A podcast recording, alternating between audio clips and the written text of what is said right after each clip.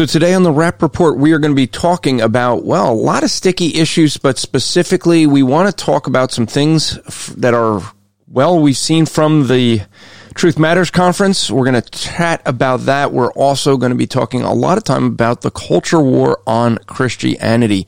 And if you're not aware, there is a war going on, and that's coming up right now on the Rapp Report. Welcome to the Rapp Report with Andrew Rappaport, where we provide biblical interpretations and applications. This is a ministry of striving for eternity and the Christian podcast community. For more content or to request a speaker for your church, go to strivingforeternity.org. All right, I have with me a special guest co-host that I'm excited about if you are reading any of the blogs on strivingforeternity.org, you will know him if you're reading those blogs because every Sunday morning he drops a new episode of Come Let Us Worship. And those are very good blogs. If you aren't reading those every Sunday morning, you should. But Bud Ahlheim is the editor at Striving for Eternity. He does all the editing for our blogs. And he and I were recently out at the Truth Matters conference with our brides. And so we figured we would kind of get together and talk about some of the things we saw there, some of the things that are some of the ramifications of that, but more importantly, we wanted to talk about some culture issues. So, Bud, how are you doing today? Doing great, Andrew. Thank you so much uh, for the opportunity to sit beside you here. No, it's uh, it's really cold where you're at, right? You're you already have your first snowstorm. You've had to dig oh. out the shovel. You know, I think it was we had a freeze come through. It's about 62 this morning when I went outside. so, yeah, we are. Uh, yeah, we're in the throes of something fierce uh, down there in sunny Florida. I know, I know you suffer. So, someone has to suffer for Christ in Florida you know, it has been said that uh, that uh, being born in the South makes me a Southerner. In your case, wherever you're born, where you live now, it just merely makes you a human being. So I, I kind of have that going for me. so you and I were out at um, we were out at Truth Matters together. There's been some blowback. We didn't get to talk about it yet on the Rapp Report, but there was the blowback with Beth Moore because of one statement. What was that statement from John MacArthur that kind of blew up the internet for a couple days? Go home. Yeah. And, you know, people don't know all the context of that. I think that one of the things, first off, for folks who don't know, the statement Beth Moore go home was in the context of uh, Todd Friel uh, saying to all the guys on the panel, I'm going to give you some quick association. I want one word answers or short answers to what I say. And he gives like these short things. It's just something Todd does. He said to John MacArthur, Beth Moore, and John thought about it, just said go home, which by the way, if you want to check out the new website, bethmooregohome.com, it's the official Beth Moore Go Home swag coming soon. It's, uh, we got the, but we do have a website for that. Um, you think I'm kidding? Oh no! I saw that by the way. I think you texted me the link to that. Yeah, I mean, it's if we're going to have one for justiniwin.com, we we should have now for for the record, I I was not behind the getting behind Beth Moore go home. I thought it was great. no, no, I, I understand that. Yeah. But but I do think it's funny. But the I think the real issue, the internet blew up over Beth Moore go home because it was I think a lot easier to to try to characterize John MacArthur as being a misogynist, saying that he was saying that she should be home in the kitchen and things like that. I think it's easier for them to be able to say that than to really address the real issues like what Justin Peters did the day before that, or actually it was that day in his in his session. Yeah, I, exactly. I mean, Justin laid out a very clear reason why Beth Moore is a problem, why it is the fact that she's a false teacher. He he gave out plenty of examples of, in her own words, speaking false prophecies, false teaching, claiming that God speaks to her. God brushes her hair. God calls her babe and honey. which you and I at dinner had a conversation about that because I've counseled a lot of, people who've been abused, mostly women. And I, I, was asking you questions about her claims of being sexually assaulted because I'm starting to question that. And I told you this, and maybe we could talk about this before we get into the church that we were going to talk about. But I, I'm just starting to question it because what I see when I deal with people that have been physically and sexually abused, they do not like affection like that. They they shy away from that. They have a tendency not to want to be having someone call them babe and honey. Uh, just everything with her. She never, that I know of, maybe I'm wrong and someone can give me the facts. I, I don't know where she's given any details every victim I know that comes out wants to name the name of the person to protect others, to basically to kind of as a way of getting back at the person, shaming the person. So she hasn't named the name. She doesn't give the details. It became something she's really talked about from what I can gather. Um, really after the Me Too movement, I've heard rumor that she's mentioned it before that, but not as, not as much. So it almost just, and I'm admitting this is me just speculating. So if people have details, hey, share them with me. Info at strivingforeternity.org. I'll be happy to look at it and to reevaluate. But what I do think is it seems like she capitalizes on these things by claiming she was a victim. No one can criticize her by doing it after the Me Too movement. It, it, it gave her a sudden rise. And whether those things just happened to be the case and she really was abused? I don't know, but I don't know many abuse victims that would be saying that someone's calling her honey and babe. It just seems odd to me. What do you What do you think, Bud? Well, I, I agree with that. I think that uh, part of her perhaps motivation, um, because like you said, I haven't either seen any evidence. But in the culture that we're in, particularly with the the Me Too movement, you don't really need evidence. You just need the claim. Uh, in in in culture, you merely make the claim and you're to be believed. In fact, I think that was a hashtag for a while. Believe the believe believe her, believe the woman, something like that. Believe the victim, or, yeah. Believe the victim, yeah. Um, so there's that sort of default position that if you make the claim, it's legitimate. That can't be questioned. But then suddenly that shifts you into uh, this victim category, which by virtue of that and the postmodern uh, world that we live in, by virtue of that victim status, you've got a platform now that you didn't have before. Well, certainly she's had a platform in. Uh, in SBC life, uh, and now she's got one that sort of spans between the SBC with what's been going on with the sexual abuse in that convention, as well as a platform in the culture uh, more broadly with the Me Too movement. So she's she's effectively straddled that, uh, and of course that's uh, that's an issue we see in Corinthians to have nothing to do with the world or to be separate. So well, and we also see her with, unfortunately, and where I think many of us have the, the greater concern, she's also straddling the word of faith NAR movement. And that's a real problem because what you end up seeing there is this bringing in of NAR into Southern Baptist churches. And I think that all of this is where we're seeing, and this is what we wanted to, to chat about, is that Grace Life Church has, uh, this is in Alabama, one of the, the larger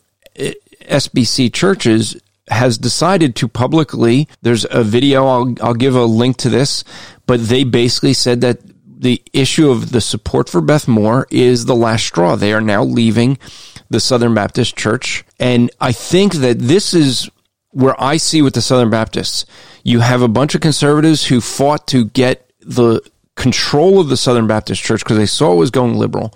They've got control, but because they won't speak out against their own, they're fallen prey to the very thing that got that convention going liberal in the first place. And we we had an episode of Rapp Report a couple episodes ago where Jim Osman, Justin Peters, and I talked about Beth Moore, and Jim asked the question: Does she, you know, does, would she become president? And Justin said no. And I said, I don't think, you know, Justin said she doesn't want it. And I said, I, I think she prefers the power she has. She's in the background.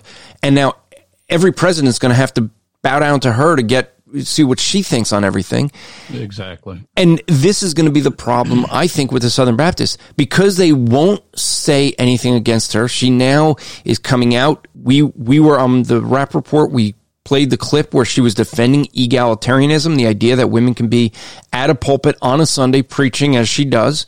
Mm-hmm. There's been recent video where now she's coming out and referring to our same sex brothers and sisters. That's a problem. Especially since she won't answer the letter that the open letter that was out to her asking, does she support homosexuality? She wouldn't say. I guess we're kind of getting an idea.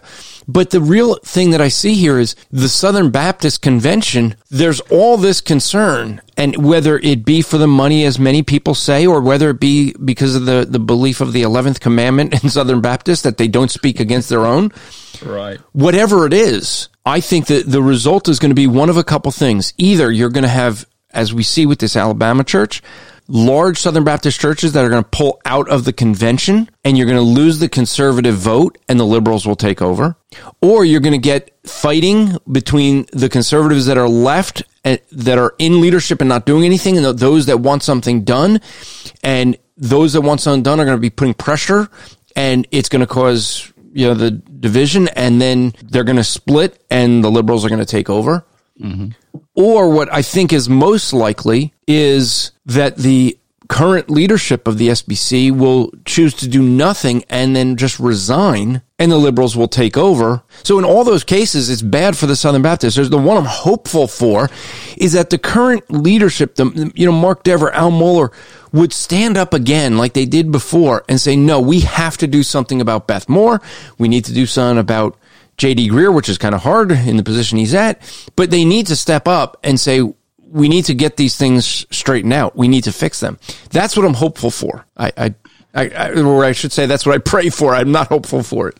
No, exactly. I, I agree with you. I think, I think the fundamental problem is that when the conservative resurgence in the SBC did rightly and and thank God for it conquer with the issue of authority of Scripture and inerrancy of Scripture. That was a tremendous thing. But what happened at the same time, almost parallel with that and, and a little bit preceding that, you had this massive church growth movement that continually compromised not only the gospel but the teaching of sound doctrine so that that success that win on the authority of scripture was diminished by the pragmatism of their practice in in seeker sensitive methodology. Um, the correction to this is to get back to the authority and submission to scripture. Scripture is sufficient as the conference we were at uh, was was rightfully declaring. Um, I, I, don't think you see a lot of chatter in the SBC hierarchy uh, that, hey, we need to reconsider. We need to go back to Scripture. We need to consider what it teaches us, uh, repent and return to that. Um, at the moment, my uh, observation would be that this is just like Eden. God's word has been ignored has been dismissed, has been disregarded. When that happens, judgment comes. And I think that they are under judgment, that you will see, uh, barring the Lord's intervention by grace, you'll see the SBC under the judgment of the Lord being given over to these very things that are problematic that you see and others see. Yeah, and I think you hit the nail on the head because I think the issue is yes, they won on the inerrancy of scripture, but they failed on the sufficiency of scripture. They, this is when the culture is how we define scripture, it becomes a problem.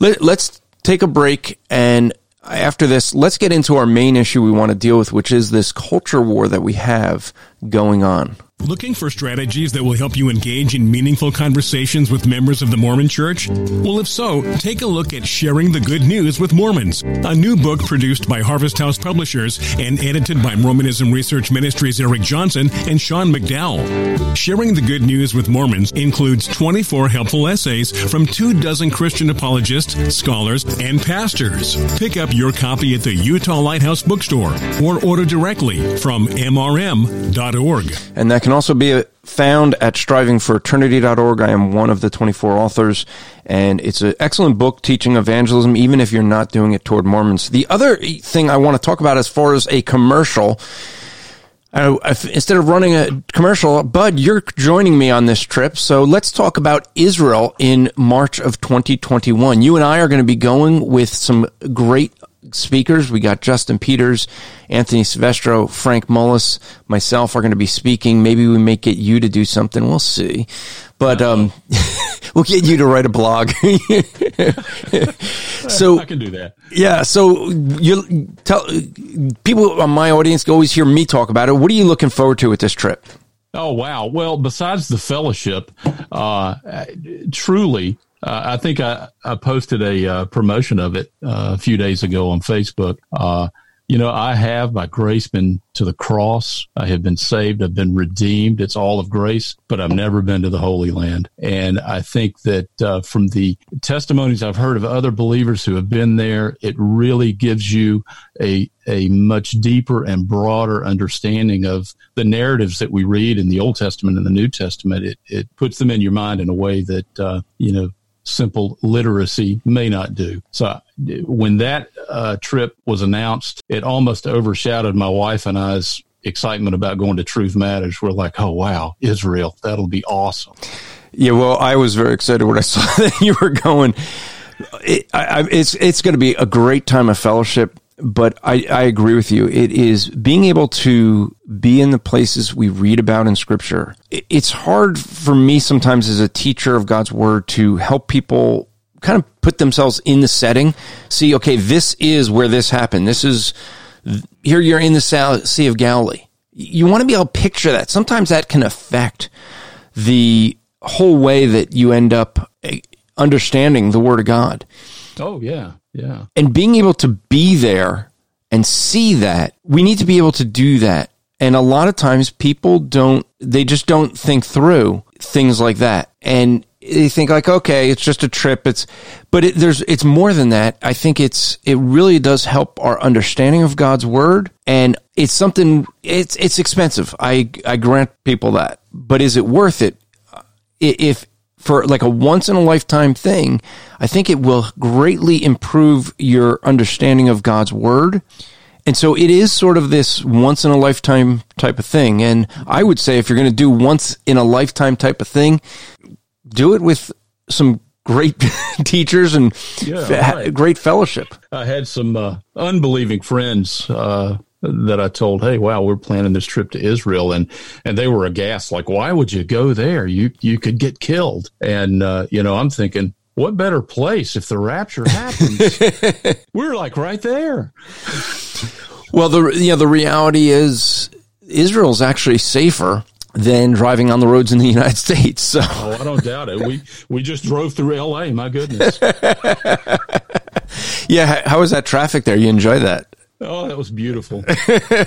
All right, let's let's talk about some things we really don't want to talk about, but we we have to. it, it is this culture war on Christianity. I, I dealt with this on my Apologetics Live podcast with dealing with some other things. I wanted to focus in for our time, you and I, to focus in on James Younger. Now, I've dealt with this issue on a previous episode of the Rapp Report with James Younger. This is an issue where you have a, a mother, a husband and wife, they're getting divorced they have two boys, and the mother is at age like five or six started to convince one of the boys, James, that he is a girl, started dressing him that way, and it's become the issue of the divorce. The mother tried to use this to say that the father is shouldn't have any rights to the child because of the fact that he doesn't rec- recognize the gender that James wants to be. Now, what we can see from records is it seemed that when the boy was with James, he, sorry, was with his father, he wanted to be called James. He wanted to dress as a boy. Actually, anywhere he wanted to be James and a boy. The only time he goes by the name Luna is with his mother. Mm-hmm. Now, the mother took James to a doctor that confirmed that he is, uh, you know, has gender dysphoria. He's not sure his gender. But more has come out since the original reportings that we gave on this. And maybe some of you have heard about this. I want to try to give you more information and give you guys some biblical insight into this, how we should view this. Now, as we look at this case, we end up seeing that here you have a divorce proceedings. You have, a, and this is very common in divorce proceedings where one person tries to get the other person to have absolutely no rights because then they don't have to see them at all. We've now learned a little bit more of the details where the father was going out and doing a lot of talk shows and trying to, to voice what was going on. We now know that there was issues even before they got married. Uh, he, I guess, was lying about pretty much everything about his life before he married her. He said he was a Marine. He's not. He said he um, uh, taught at university and he didn't. Um, that he, you know, he had all his jobs weren't there. That he had all this money. It turns out that he was in in debt. And this it seems to be the typical, unfortunately, the typical case of someone who is trying to maybe get a life. She's a doctor, so he's wants to, you know, get married and live off of her. That's not uncommon with guys that that are like that. So I could, it, it, with all that, you can go, okay, I can see her wanting to ditch him, get away from him, and she's upset with him, and she's not wanting her children around him. And so I think that the jury who recently the jury in this case, we finally heard about it, finally went to court. The jury actually, they had voted or put the uh, thing that where the father could not block the mother from the gender transition of the son James. This gender transition is supposed to start uh, next year when he turns eight. That she will start giving him uh, chemicals to get him to transition. That will basically prevent him from ever having children. Mm-hmm. And it's it's a very it's a long term decision that the mother's making, and I think that we have to take that into account. The, but the the jury basically voted for the mother to have the full rights, and the father doesn't have any. Now, after that, the judge stepped in. So this was the jury who placed that sentence, but the judge overruled that and basically gave consent to both uh, for for both parents, and so now the father does have some say in this. So they both have custody of James. However, there was a video, and I'm so bothered that this video is now taken down. Now, the ju- one of the things the judge did, the judge in ruling that they both have custody, also put a gag order over both the, the mother and the father. Now, originally it was it was reported as just over the father which was really problematic, I thought. But even over both, it's still problematic. One of the things that happened is that he had to have his website uh, taken down. I think it was Save James. It was a website to raise money. That had to come down. He's not allowed to speak in the media. He's not allowed to speak about it. And so now you have a very expensive court case that's going to go on, and he no longer has the way of getting the word out to raise funds for it.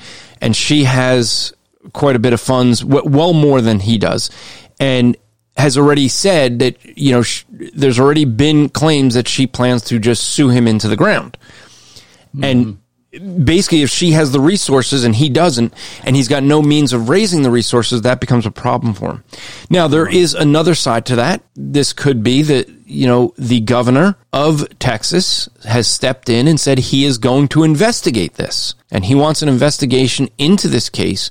So it could be the gag order was put in place because all of a sudden there's no no judge wants all this pressure and, and the attention and be questioned. And so Governor Greg Abbott is uh, tweeted out. He said, FYI, in the matter of seven year old James Younger uh, is being looked into by the Texas Attorney General's office and the Texas Department of Family and Protective Services hashtag James Younger.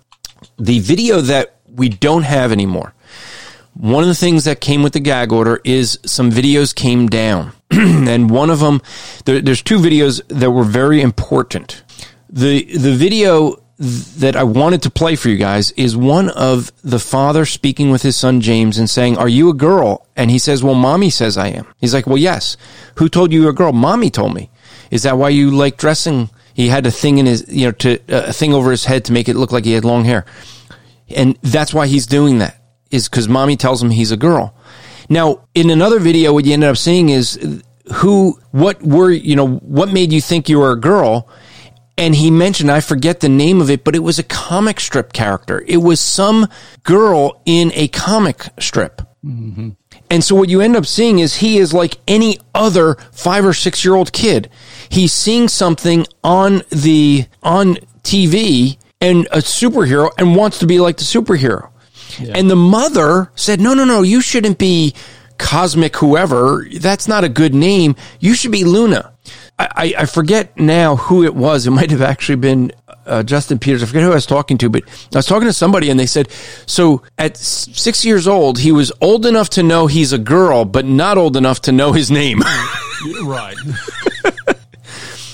So, so this is the synopsis of what we see with this culture, and uh, we're going to end up getting into why I think that you know why this is an issue for Christians. But I want to give that backdrop before we get into looking at a biblical perspective on this. Bud, you, you have anything that you've you want to add to that that we've seen in the news with this case?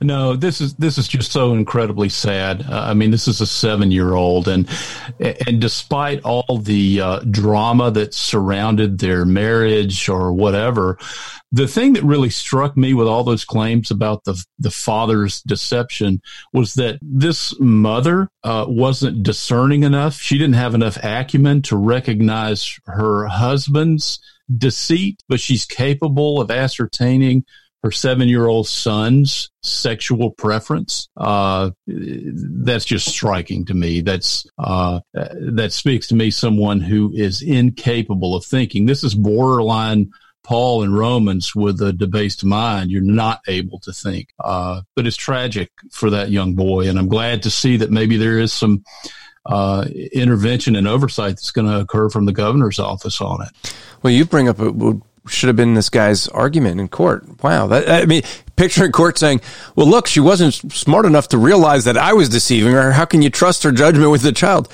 Because I really yeah. think what you have here is you have a mother who, if, if this is the case, it seems that to get the to get a case where she can get all the custody, she is willing to destroy her son's life. That that to me says she's less of the person who should have the the child in custody. I I know of a case. I had a, a friend of mine who was going through an an ugly divorce and ugly because the wife basically she she literally left him, took the kids and just disappeared.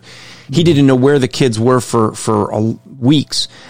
But what ended up happening was she attempted something. She wanted to get full custody of the kids, started to accuse him of, of basically sexually molesting the children.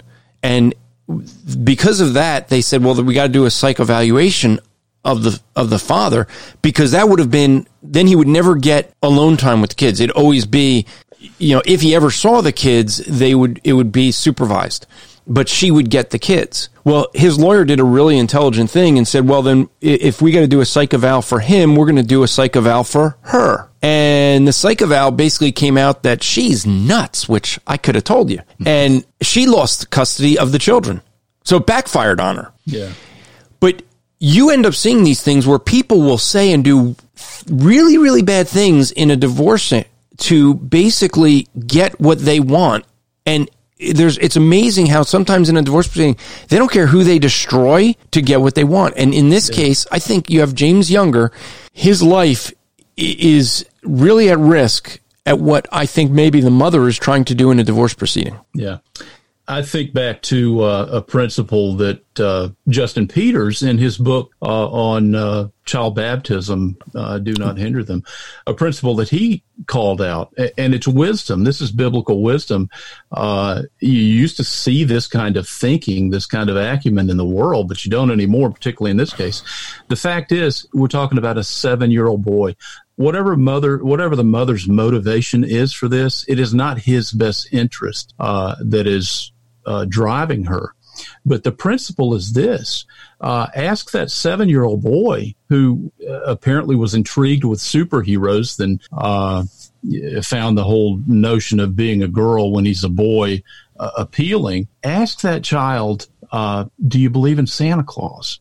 Do you believe in the Easter Bunny? Do you believe in these things? The seven year old is unable to distinguish reality how much more so is he unable to distinguish his gender? Now, we know the Lord has done right in making him male. That is his gender. That is uh, uh, something that ought not be changed, though culture says we can do this. But if, and I don't advocate for this at all, if he's seven years old and she thinks legitimately that he should be a girl, well, is that going to change by the time he's 18? Is that going to change by the time he's 21? Why does this have to happen now? Um, there's some motivation on the part of the mom that uh, maybe you know, maybe you've read, I, am not aware of. Um, but your your comment is right. The best interest of that child is is being waylaid by whatever other desires are pushing this. Yeah, I think that we he's eight years old and going to have a decision that is going to affect the rest of his life. He doesn't he doesn't have the ability at this age to think through these things. So let's look at this from a biblical perspective. As Christians, how do we view things like this? Well, the first off is God has organized a structure of family. You have a husband and wife they leave their parents, they cleave to one another, they become one family, they become one, they start a family, they have children of their own. But the biblical order is that the parents have responsibility to raise those children so that those children will leave the home and be able to have their own family. Right. You you have to do what's in the best interests for God first, for the family, for your children. So it, what I see in this case is I see someone who's doing what's best for her and, and they're both guilty of doing what they think is best for them because he's, he's lied and done a whole bunch of things. So it's not a, a blatant, just because I think what she's doing wrong in this particular case doesn't mean that everything he's done wrong is justified. No. But as parents, they they have a biblical responsibility, a God given responsibility to care for James and raise him to be a stable individual. I mean, ultimately, should be raised to, to believe in Christ, but to, to know him. But they don't know Christ, so they're not going to do that. But they do still have that biblical responsibility. And this is what is not being discussed in, in this whole case that I'm hearing from the worldly perspective is the responsibility not to sit here and think that a seven year old understands everything. I mean, why, why don't we allow him to smoke cigarettes till he's 18, drink till he's 21, vote till he's 18? make these major life decisions. Why can't he do those things? Because he doesn't have the knowledge, the wisdom, the understanding of life yet. And yet right. at six years old, he understands the most important thing that he really isn't biologically a male. It's insane. Yeah. And, but this is part of a, a broader culture war that we have going on. You, you and I were, have a, a bunch of clips. I'm going to give everyone links to all this stuff in the show notes. But we were seeing on Fox News, they reported of a Christian doctor who had 30 years, he lost his job because he refused to call a transgender patient by the preferred pronoun. Right. Now, this is in Britain. This is a British doctor. And he, he basically in the, in the interview said there's, there was nothing, there's nothing that would say that he's got to call them by a pronoun that they are not. It's, it's, it's unintellectual. It's, it's unscientific. It's bad for the patient. And he, as a Christian, he doesn't want to do it. And that, I think, was the real thing.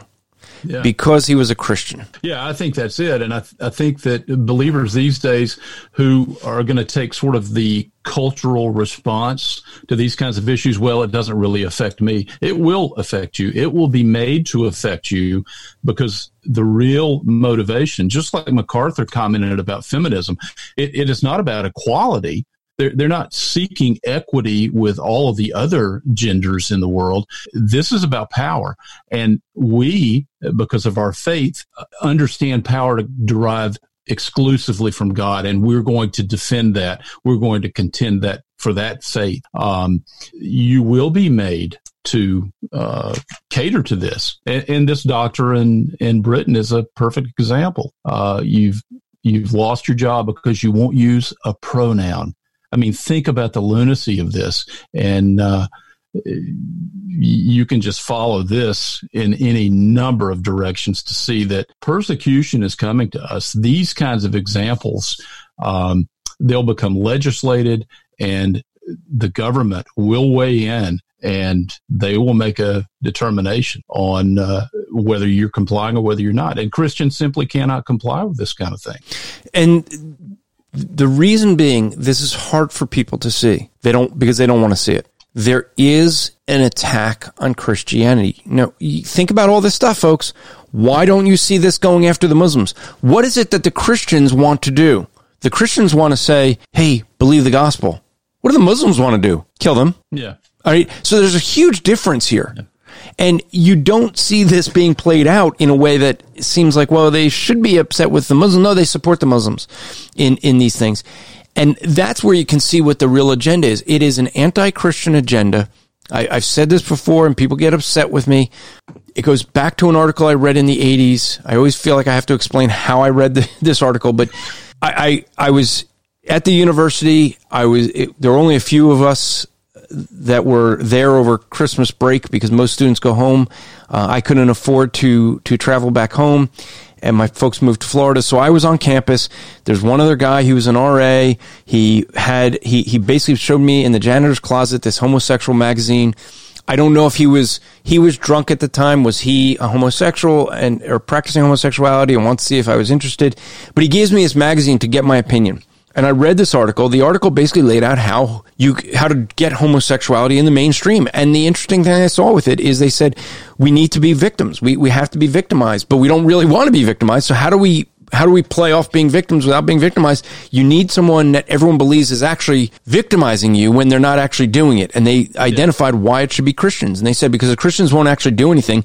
And in the end, the Christians will actually help us push it, but we can still make it look like they're still victimizing us.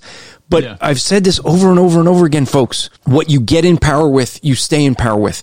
Adolf Hitler blamed the Jews for things. But once he got in power, he couldn't stop blaming the Jews. He had to keep it going. And so that's exactly what he did. And it just got out of hand because he kept having to escalate, escalate, escalate. The same thing is happening here.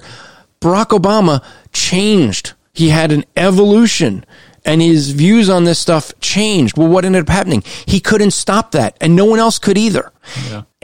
To a point that, you know, another thing that I saw in the news, and I don't know if I even sent this one to you, Bud, but uh, I got this from Activist Mommy. There was a transgender, had child pornography convictions overturned because he was, quote, struggling with his identity, unquote. I saw that, the case in Australia. Yeah. And so what you have here is that now if someone just says, and we had this here in New Jersey, we had a governor that was basically they were investigating and, and they were going to bring charges for embezzlement of the state of state funds in New Jersey. What did he do? He went, I'm a homosexual. That's why I'm having these struggles. That's why everyone's after me. And all of a sudden he said, I'm going to resign.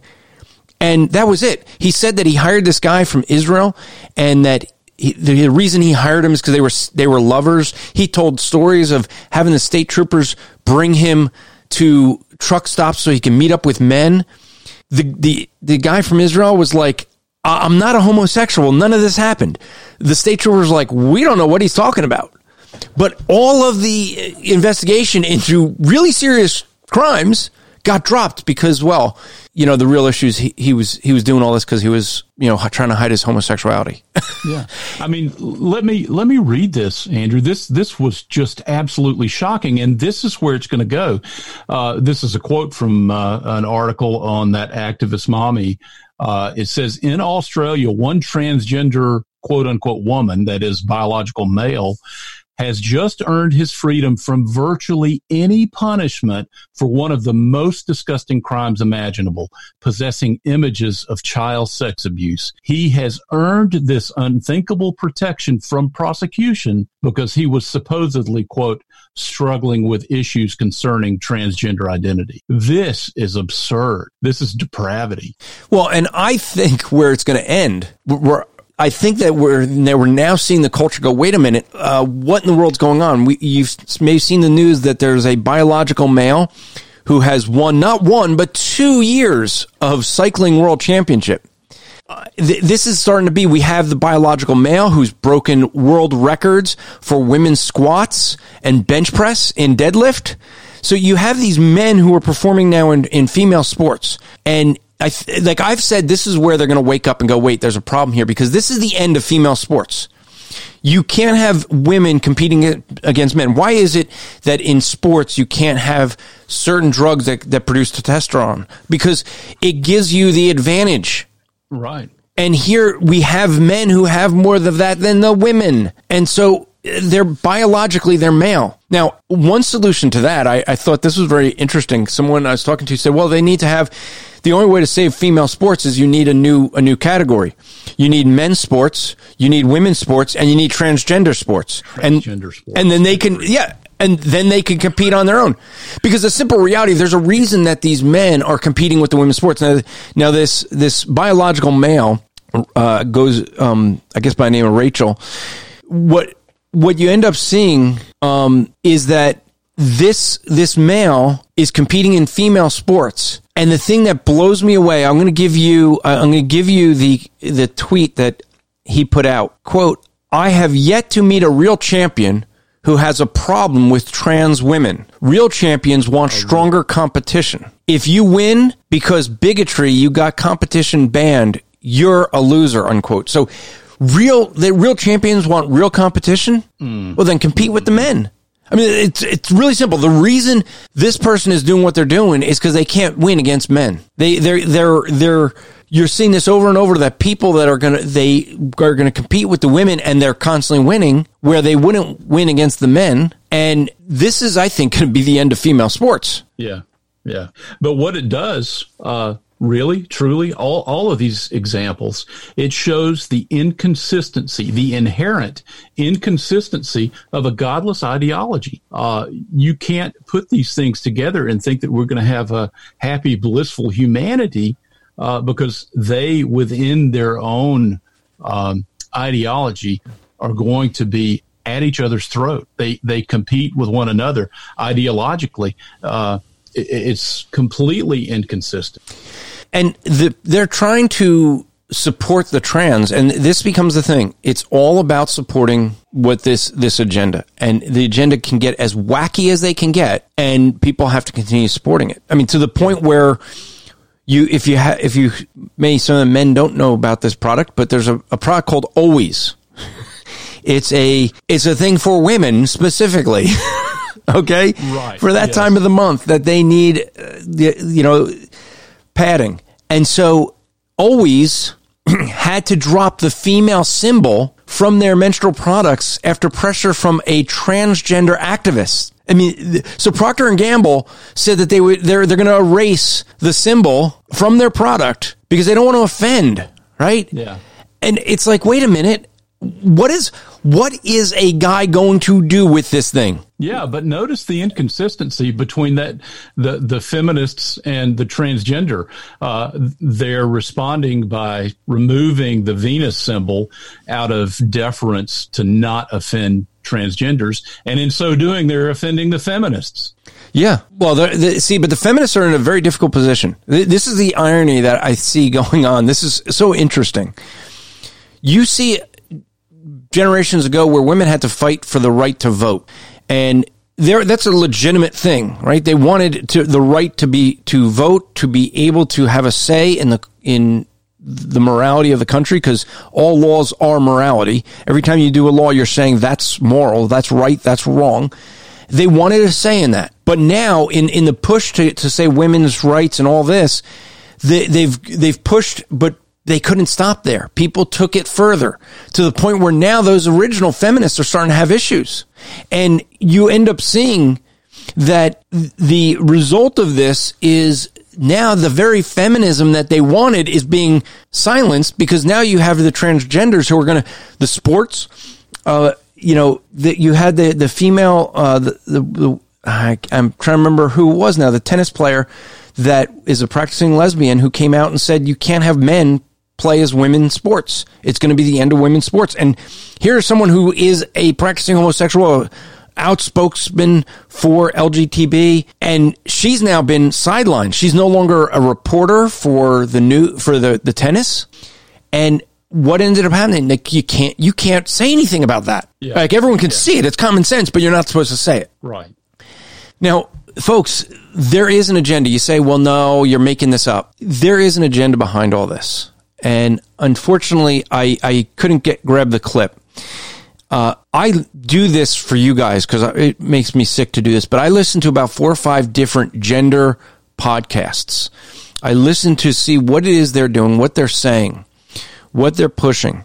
And I forget if it was on, uh, if it was from Gender Reveal or Gender Rebels. I think it was one of those, um, two podcasts, or it could have been Beyond Gender, one of them. But they basically were saying that they couldn't wait for socialism so that we can be done with all this, you know, view that there's only two genders.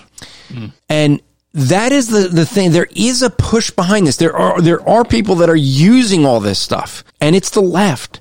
It's the people that want to close an open system. I, I want to play this because I'm sure many of you don't. I'll have the link so you can watch the video. But you know the the RNC as as much I have issues with a lot of what they they do, uh, they they are no different in many ways than the Democrats in just wanting to to get their power. But they actually did a commercial. The Republican National committee and announced a new campaign against socialism because the Democrats are, are really, they are running on something that is anti-American. They're running on a platform that is completely about socialism and pushing socialism. Well, what does socialism look like? Well, they created a, um, I guess, a campaign that can be found at victimsofsocialism.org, and it features interviews and people who have had to flee socialism of Venezuela. V- Venezuela was has only turned socialist in the last decade or so. Remember when George W. Bush was president, that's when you know Chavez was running. So in the time it took him to become president of Venezuela, and then turn it socialist. He's now dead, but they've continued with it. They now kill each other on the streets for food. Yeah. That's what socialism looks like. And, and the, the socialists here in America think, well, we could do it right. Well, it didn't work in Venezuela. It didn't work in Cuba. We've seen this time and time again where people think they can work it out. Now you have the whole gender movement thinking that the solution, the reason, and that's what they actually said, the, the reason we have gender issues, the reason that they said that there were people fighting the gender is because of capitalism. Now, capitalism doesn't cause this. if anything, capitalism would be the solution to it if they if they just identified as the mental illness that it is. Yeah. And it's look, biology. We're the ones talking science. Everyone says Christians don't understand science. We're the ones talking science. X Y X X. That's science, right? Yeah yeah. this whole idea of, well, I don't identify that way. Well, you know, there's people that identify as George Washington. It doesn't mean they are. We don't take that serious. We help them. Instead of helping them, we're encouraging mental illness, all for a political goal. Let, let me, let me play this clip. And I think that this even though you can't see it, I'll give you the links for the audio, but it, it, even the words, you, you get the idea of it. Fires, stone throwing, and water cannon. Rallies, which began peacefully, have once again degenerated into violence in Venezuela. According to activists, at least one person died and scores were injured. You need to protect your country. The, the American people need to protect United States uh, uh, uh, from the, the socialist polity. It's crazy it's incredible with the socialists um, take you your, your liberty and offer um, on little candy. It's all free. Free tuition at public colleges. Raise your hand if, gov- if your government plan would provide coverage for undocumented immigrants free tuition and fees. All people get it regardless of their income. It is publicly funded. The, the strategy is all free as if you uh, all free, you offer your liberty, okay? The socialist person, the socialist people, they are very good as a poets and they are very good in oratory. Thank you for showing up. Thank you for fighting for our lives and thank you for fighting for the generations to come because we are not going to give up. But they never have created anything in their life. Of course, we made a, a terrible mistake. You know, we, we didn't listen. Many people warned us and said, you know, you need to stop this and you do not need to go for this. And unfortunately, we make the error to say that's not going to happen in Venezuela.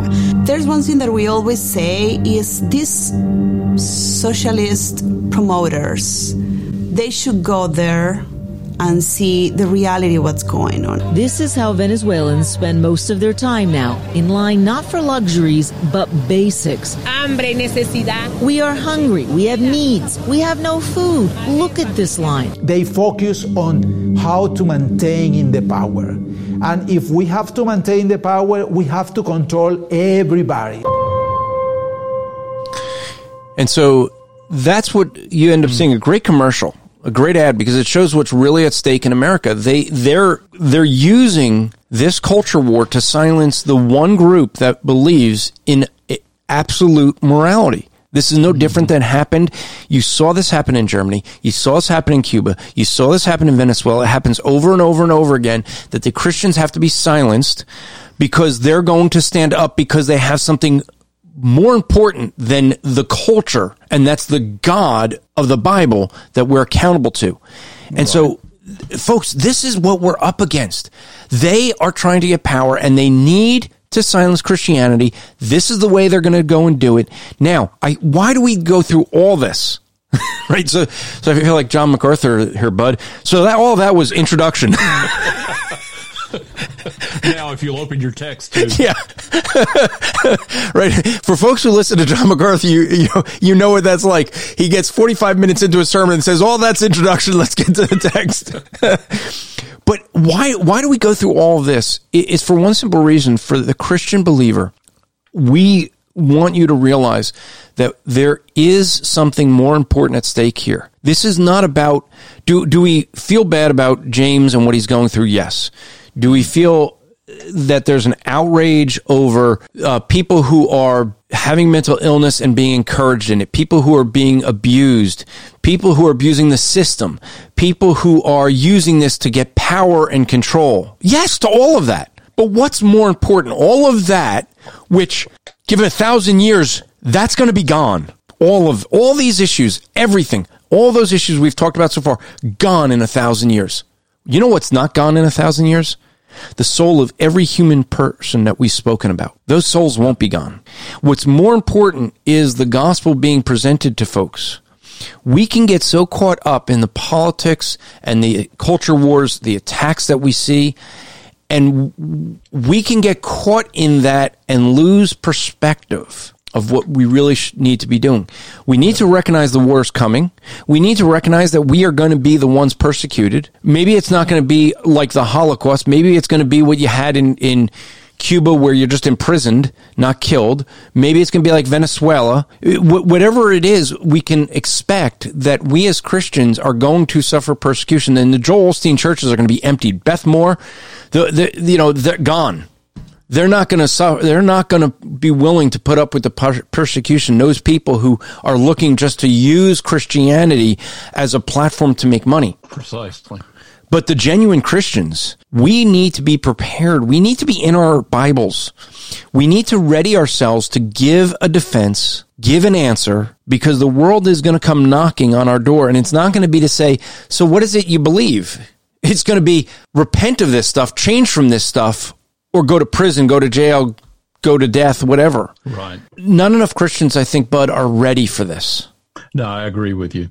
I, I think that we fail to understand historically from the first century New Testament church where persecution was rampant, which was used by God for the spread of the gospel. I think we fail to understand that persecution of Christians, of Christians and of, of Christianity, of the church is in fact the greatest witness of the church to the world. It, it validates the legitimacy of the Christian faith. Because, like you said earlier, they're not going after Islam. They're not going after Hinduism. They're not going after any of these other faiths. Um, that we know are false, but they're going after Christianity. Why is that? Because this is real. This is different. This is this is God given grace through the gospel of Christ by which we are saved and in which we stand. And this is the thing that we have to recognize is that we we serve a risen king. We we're not we know the end.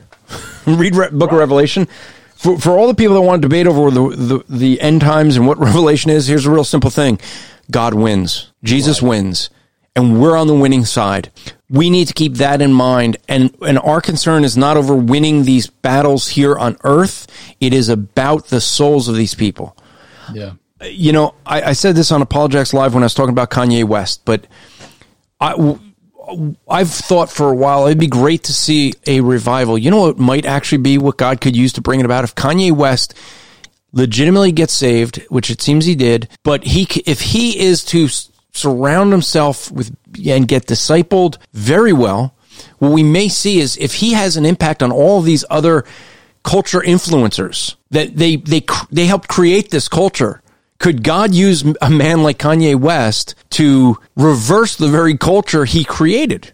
Be an interesting thing to see if so, but we might be able to see that. I pray that we will have a revival, but guess what? More importantly, revival starts with us. It starts with us getting right with God ourselves, and that's what we have to do.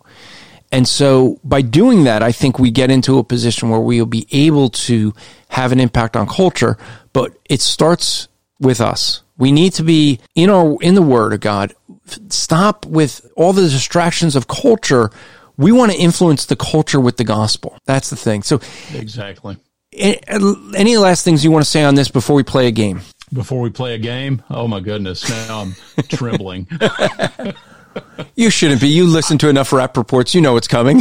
I was gonna, I was gonna quote uh, Spurgeon with regard to revival. Spurgeon said, "If we want revivals, we must revive our reverence for the Word of God, and that's where our faith starts. That's where our faith ends. We have." Uh, an incarnate word and we have an inscripturated word. We can't neglect either one. See, and that brings us back full circle because this goes back to how we started on the issue of the idea that the inerrancy of Scripture is not enough. We also need the sufficiency of Scripture if we're yeah. going to impact the culture. Yes. So let's play a game after this commercial. Ding dong! Jehovah's Witnesses. Ding dong! Mormons. Christian, are you ready to defend the faith when false religions ring your doorbell? Do you know what your Muslim and Jewish friends believe? You will if you get Andrew Rappaport's book, What Do They Believe? When we witness to people, we need to present the truth, but it is very wise to know what they believe, and you will get Andrew Rappaport's book at whatdotheybelieve.com. All right. And so we do have a second edition of that book that is now out, and they're added a chapter on that on basically what it makes Christianity unique. The reason I ended up doing that is because I didn't realize how many people use the book, What Do They Believe, as an evangelism tool. It wasn't really written for that. But if it's going to be, it needs to have a chapter saying the uniqueness of Christianity and explain the gospel. So it now does. So let's play a game. Am I going to get an autographed copy of that? To start the spiritual transition game. Yeah, we could give you an autographed copy. All right, so let's play a let's play a game here. And Bud, you you know the game. Uh, you're going to give me something, and I have to take from whatever you give me. I have to transition to the gospel. Now, why do we play the game for folks who may be new here? We play this game because for many Christians, they have difficulty sharing the gospel, and the real difficulty is how do you swing from the natural to the spiritual? And we do this to show you that you can do this with any topic. It just takes some practice. Just look for ways to be conversational to figure out how do I take this conversation and swing it into the gospel. Sometimes it's easier than others, but let's see how I do today. Go ahead, okay. bud. I'm okay. trembling. Okay. Um, I really and am right now enjoying the fragrant scent of a balsam forest candle. It's tremendous. And I think that really makes things spiritual for me. Well, you know, it's very interesting that you'd mentioned that it, this candle would make things spiritual for you because right off the bat, you recognize you've given it a scent name. And that scent is supposed to represent what it, what it, the wording is, right? So you have this candle. It's not really that scent. It's a bad representation of it. It's hmm. an attempt to reproduce a scent that you're going to recognize. But here's the thing that, it, that, that the candle does. If you already know the real scent, the candle doesn't have to actually be real. It just has to be close enough to fool you and make it seem like it's the same scent because your memory is going to fill in the rest. And your brain will actually fill that in. So what it does, it just has to be close enough to that scent, just close enough to the real thing, but it's still fake. It's not the real thing. And so it's interesting that you'd bring it up with the idea of spirituality because many people actually do the same thing when it comes to spirituality. We have this representation of the truth that's close, but not close enough to be the real thing, but close enough to fool us and make us feel better about ourselves. Let me explain what I mean. Every single man-made religion has the idea of man working his way to heaven. And you'll see a lot of good spiritual things in every one of those religions, except they miss on the one thing that's essential, which is that God did all the work and man's works can't count for that. We can't add to that. And so the real thing is there, but our brains kind of fill in with the fake that says we can earn our way. And so the representation is not the real thing. And the difference literally between the representation in this case and the real thing is the difference between eternal death and eternal life. So in this case, you might have a candle that represents the scent, but it's not the same thing and it's not a big deal. But when you talk about your spirituality, well, that representation will lead you to eternal damnation where the truth will lead you to eternal life. So the representation is nothing like the real thing. So I think Hmm. I think that was actually an easier one that that I've ever had to do. I'll, it came I'll quicker. harder next time. no, that's okay. what must I do to be saved? well, hey, bud, uh, we're gonna you and I are gonna get back together in a in a um a couple weeks. The next episode that we're gonna do that you'll listen to is Andrew Smith and I got together. He's a pastor down in Florida. Man, all these Florida guys, what am I doing? I better move down there. Um, it's getting cold up here, and Andrew and I are going to talk about church history, the importance of church history. We recorded it before Reformation Day, but I think that what you end up seeing is that there's going to be a lot of things we're going to talk about with history, why it's so important, how we need to be evaluating history, not to repeat it. And then, Bud, you and I, we want to get together and deal with this as a topic. Red letter Christianity. Some people have heard it, some have not. Right. This is something that's starting to grow, and we're seeing this.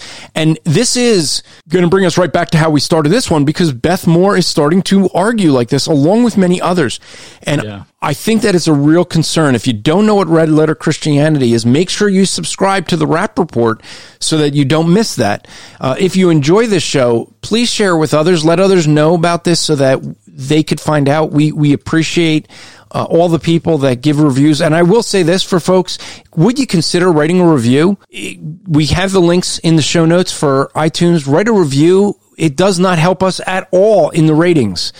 It doesn't. I know all, all podcasters say it. What it does do is encourage us. If you want to email us, just to let us know, has this podcast helped you? If you found this podcast helpful, would you email us? Let us know that. We want to dialogue with you. Info at strivingforeternity.org. That's info at strivingforeternity.org. Also, here's the thing that I want to put out there. And for the end of the year, I want to do an end of the year podcast between Christmas, New Year's, hearing from you guys. So either email us or send us in a voice or video of how this how the ministry of Striving for Eternity or specifically the podcast has been a blessing to you. If you have found value in this we want to air that for others. So we want to do a an end of the year episode and we want to have it about you guys. And so if you would email us at info at strivingforeternity.org either a testimony that we'll read or a voice of you saying it please let us know. And we would love to have that. We'd love to hear from you guys because this is something that we're speaking into the microphone, but we want to hear from you. We want to have this to be a show that is supported by you guys. So I appreciate that. And lastly, if you want to help support us, you can go to strivingforeternity.org slash donate. Many of you know that we have a campaign. We want to get 100 donors at $25 a month. We have our, our biggest donor who's retiring at the end of this year.